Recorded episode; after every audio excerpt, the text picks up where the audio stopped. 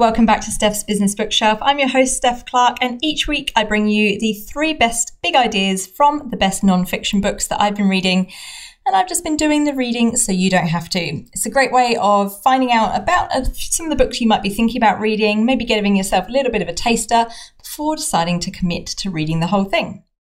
This week's episode is the first book of 2021 that I've been talking about. I've had a couple of different special episodes over the last few weeks, and it's the book Upstream by Dan Heath. Before I go into a little bit about the book and the author, I kind of wish if I had 2020 again, which obviously nobody wants to do, and I'm not certainly wishing that on myself or anyone else if I had my 2020 again, I wish I'd read this book a little bit earlier because I think it might have actually gone into one of my top books of the year.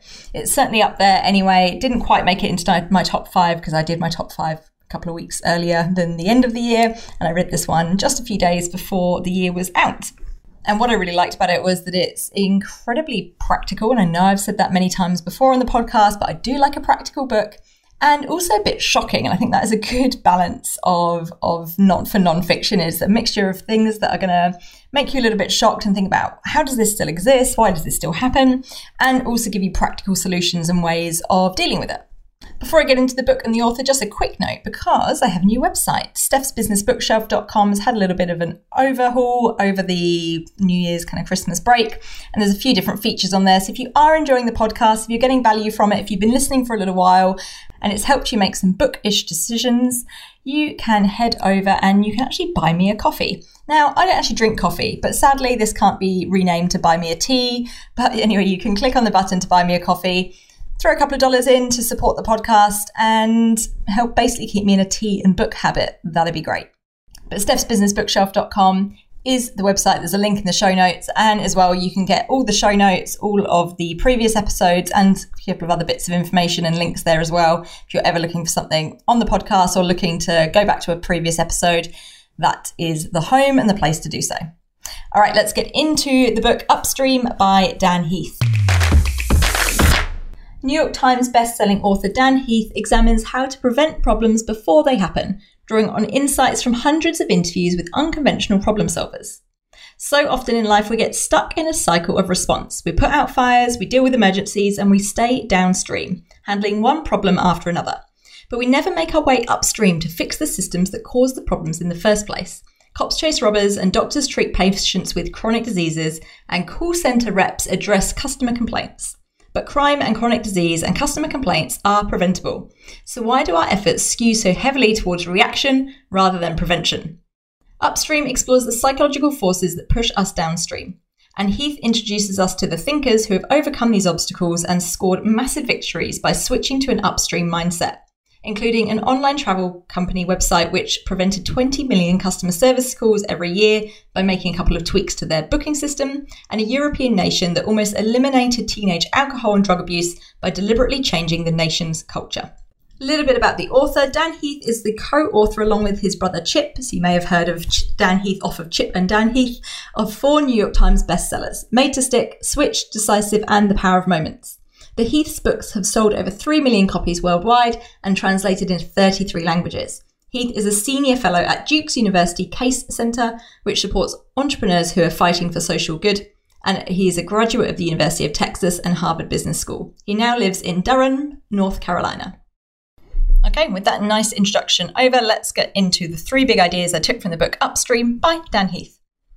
Big idea number one is a culture of downstream. And as you will have heard in that little intro, there was a conversation or a point there around the country, which was actually Iceland, which changed their culture, which created a, a, huge upstream impact, which prevented teenage drug and alcohol problems and the associated issues that come with that. The, st- the book starts, and if you hear Dan talking about a podcast, uh, talking on a podcast about this book, he generally shares this little parable that starts the book, which is the story about a river. And there's a couple of guys at the river, they're sat on the riverbank doing some fishing, hanging out, and suddenly a child appears down the stream and is struggling. So one of the, the, the guys goes, Oh no, and jumps in, saves the child. Pull the child out, and they're like, Phew, that was that was lucky. A few minutes later, another child comes down. And so they jump back in, pull out the child. And this keeps happening. After a little while, the guys are getting pretty exhausted of pulling these kids out. And so one of the guys starts walking upstream. And the other shouts out to him and says, Hey, where are you going? He says, I'm going to go and find the, the person who's throwing these kids in the river. So this goes to show, and this is such a perfect example of most organizations and a lot of us, this is what we're dealing with. We are saving the kids in the river without actually going and finding out who on earth is throwing them in in the first place or how are they falling in in the first place. But the other problem, which comes to this culture part, is that downstream, the heroes, it's the heroes who get lauded. It's those guys pulling the kids out of the river that get the, the celebration, they get the parade thrown for them those are the ones that we celebrate. And this is obviously not to say that those working in those front lines, the firefighters, the paramedics, etc., who are the ones who are very much downstream to issues, shouldn't be applauded for what they do, but we're probably over relying on that reaction to, to situations or to problems. And it is systemic. There was a really interesting, I found this fascinating point in the book where it looks at healthcare in particular, and it looks at the US versus Norway. Now, the really interesting thing to to know about this is, you know, it's very easy to say, oh, you know, Norway's a smaller country, etc. Both the US and Norway spend almost exactly the amount as a percentage of their GDP on their health system. But the way it is allocated is very different. So for, in Norway, they spend $1 for every $1 they spend downstream, they spend $2.50 upstream. And that starts with that starts from before you're born. It starts with better healthcare options and free healthcare options for pregnant women. It starts from free education and and very generous allowances for people to take time off work to raise their children. Compared to the US, again, reminding that the US spend the same amount of money as a percentage of GDP on healthcare as Norway. US is one for one. So for every dollar they're spending downstream, they're spending a dollar upstream. So there's not much in the way of prevention. Now, the, the upside of that is the US are very strong in some of their reactionary medicine. So, for example, there's a point in the book that no one waits more than about six months for a knee replacement, whereas in maybe other countries that's less the case because they're good at the downstream stuff. But what that obviously also means is there is a huge amount of systemic problems and money being spent on things that could be prevented with a different weighting of the of the spend.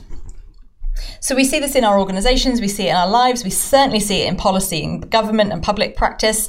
So why don't we do more about it? So that's big idea number one, a culture of downstream.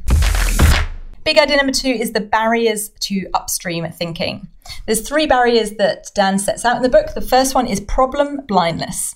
So if we can't see the problem or we accept it as the inevitable reality of doing that type of business, working in that industry of life, we probably won't try to change it because we are blind to the problem.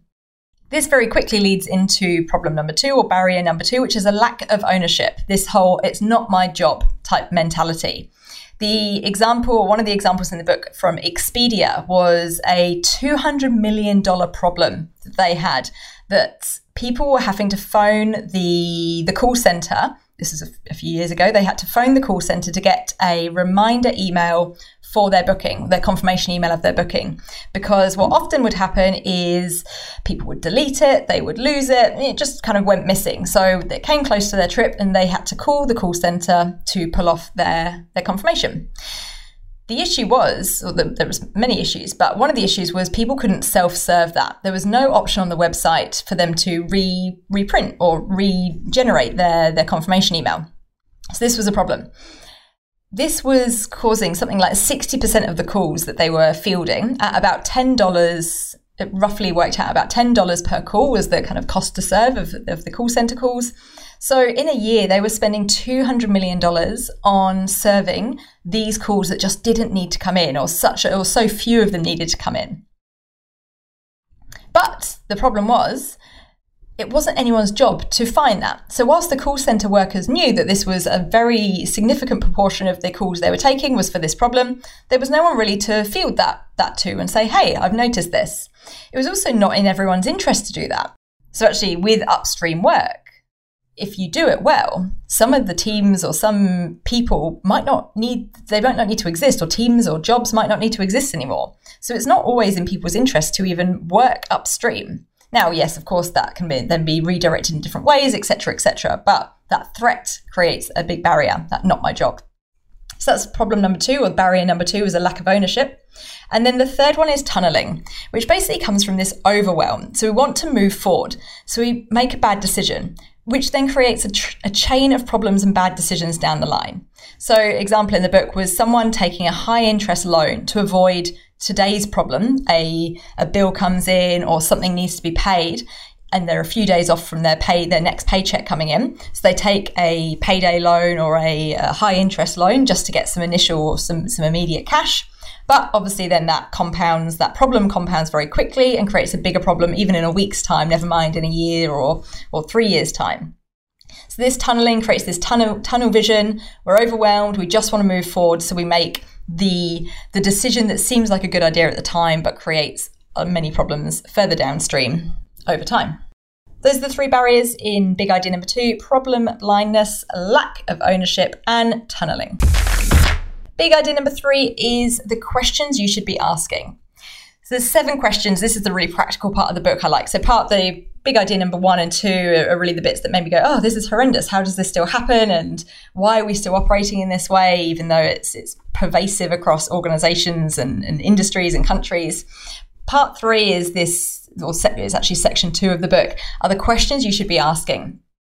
Now, if I was to summarize all of them or, you know, to come up with another big idea, it could have been around collaboration because of some, some of the most amazing changes that were, or challenges that were overcome in the book came from agencies, generally government agencies, working in complex systems, actually working together and doing it on a person by person basis. Not we've got a million people who are, who are having this particular issue, but Jack has this problem or Amanda has this problem. And this was specifically in the areas of homelessness and domestic violence that they talked about in the book and and it was phenomenal the way they worked together and the way they broke down some of those barriers and asked the right questions created the change but it only came through the collaboration of the right people so some of the questions you should be asking is how will you unite the right people, as I just mentioned? How will you change the system? Just a big existential one there. Where can you find a point of leverage? How will you get early warning of the problem? How will you know you're succeeding? How will you avoid doing harm? And who will pay for what does not happen?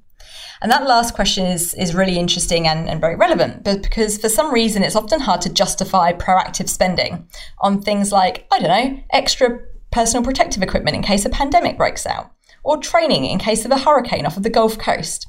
Now, all of those things ended up happening.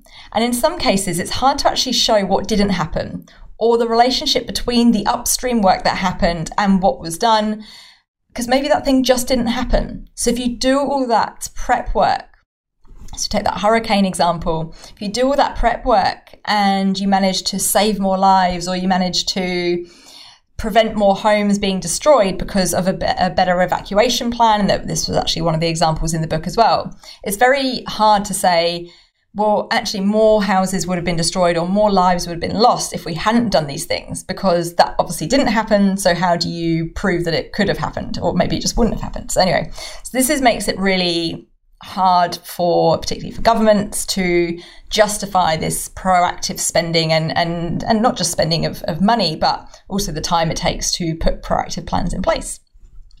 So it does go to show and if any probably if 2020 taught us anything it does go to show that there is a need for an element of prudence when it comes to upstream thinking and upstream activity it also comes back to culture and what do we or what do you value in that organization, in that country, and what's going to cause a bigger problem.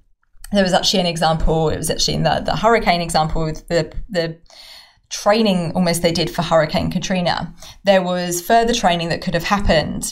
And this was the case actually in a couple of different situations. There was extra training that could have happened and would have cost maybe ten to fifteen thousand dollars for some, you know, the kind of logistics of doing a big training session of flights and accommodation and those kinds of things.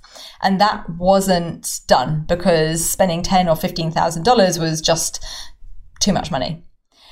The impact of that, or the potential impact of that not happening, and what happened as a result of those people not having been trained, was in the millions and tens of millions of dollars that then had to be spent as a result of those plans not being put in place or that final step not being taken. Now, obviously, that only that is only compelling in hindsight because you know what happened because it then happened. If it doesn't, it's it's hard to justify, or it can be hard to justify. So that's big idea number three, which is the questions to ask, and, and a, probably a particular focus on the collaboration. Who, how are we going to unite the right people, and how are we going to pay for what doesn't happen? How are we going to justify a more upstream thinking, and align that to what is valued? So that's the three big ideas. Big idea number one, a culture of downstream. Big idea number two, the barriers being problem blindness, a lack of ownership and tunneling. And big idea number three, the questions to ask, particularly around bringing people together and justifying upstream thinking.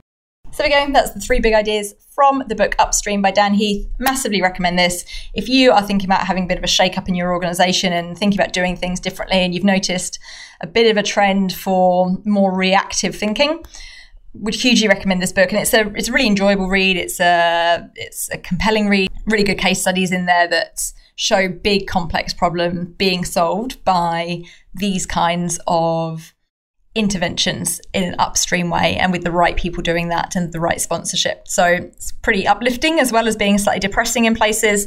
So I would recommend it will it's probably a good one as well if a team wants to read it. It'd be a good one for your, your team book club to read as you and then to all come together afterwards and think about, oh, how can we apply this or what did we learn or what did it make you think differently about that we are doing in an organization or as a team. So something else to think about as well.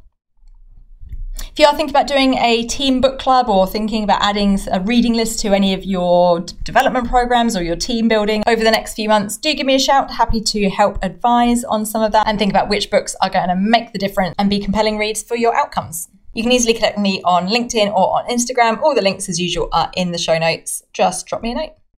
But otherwise, until next time, happy reading.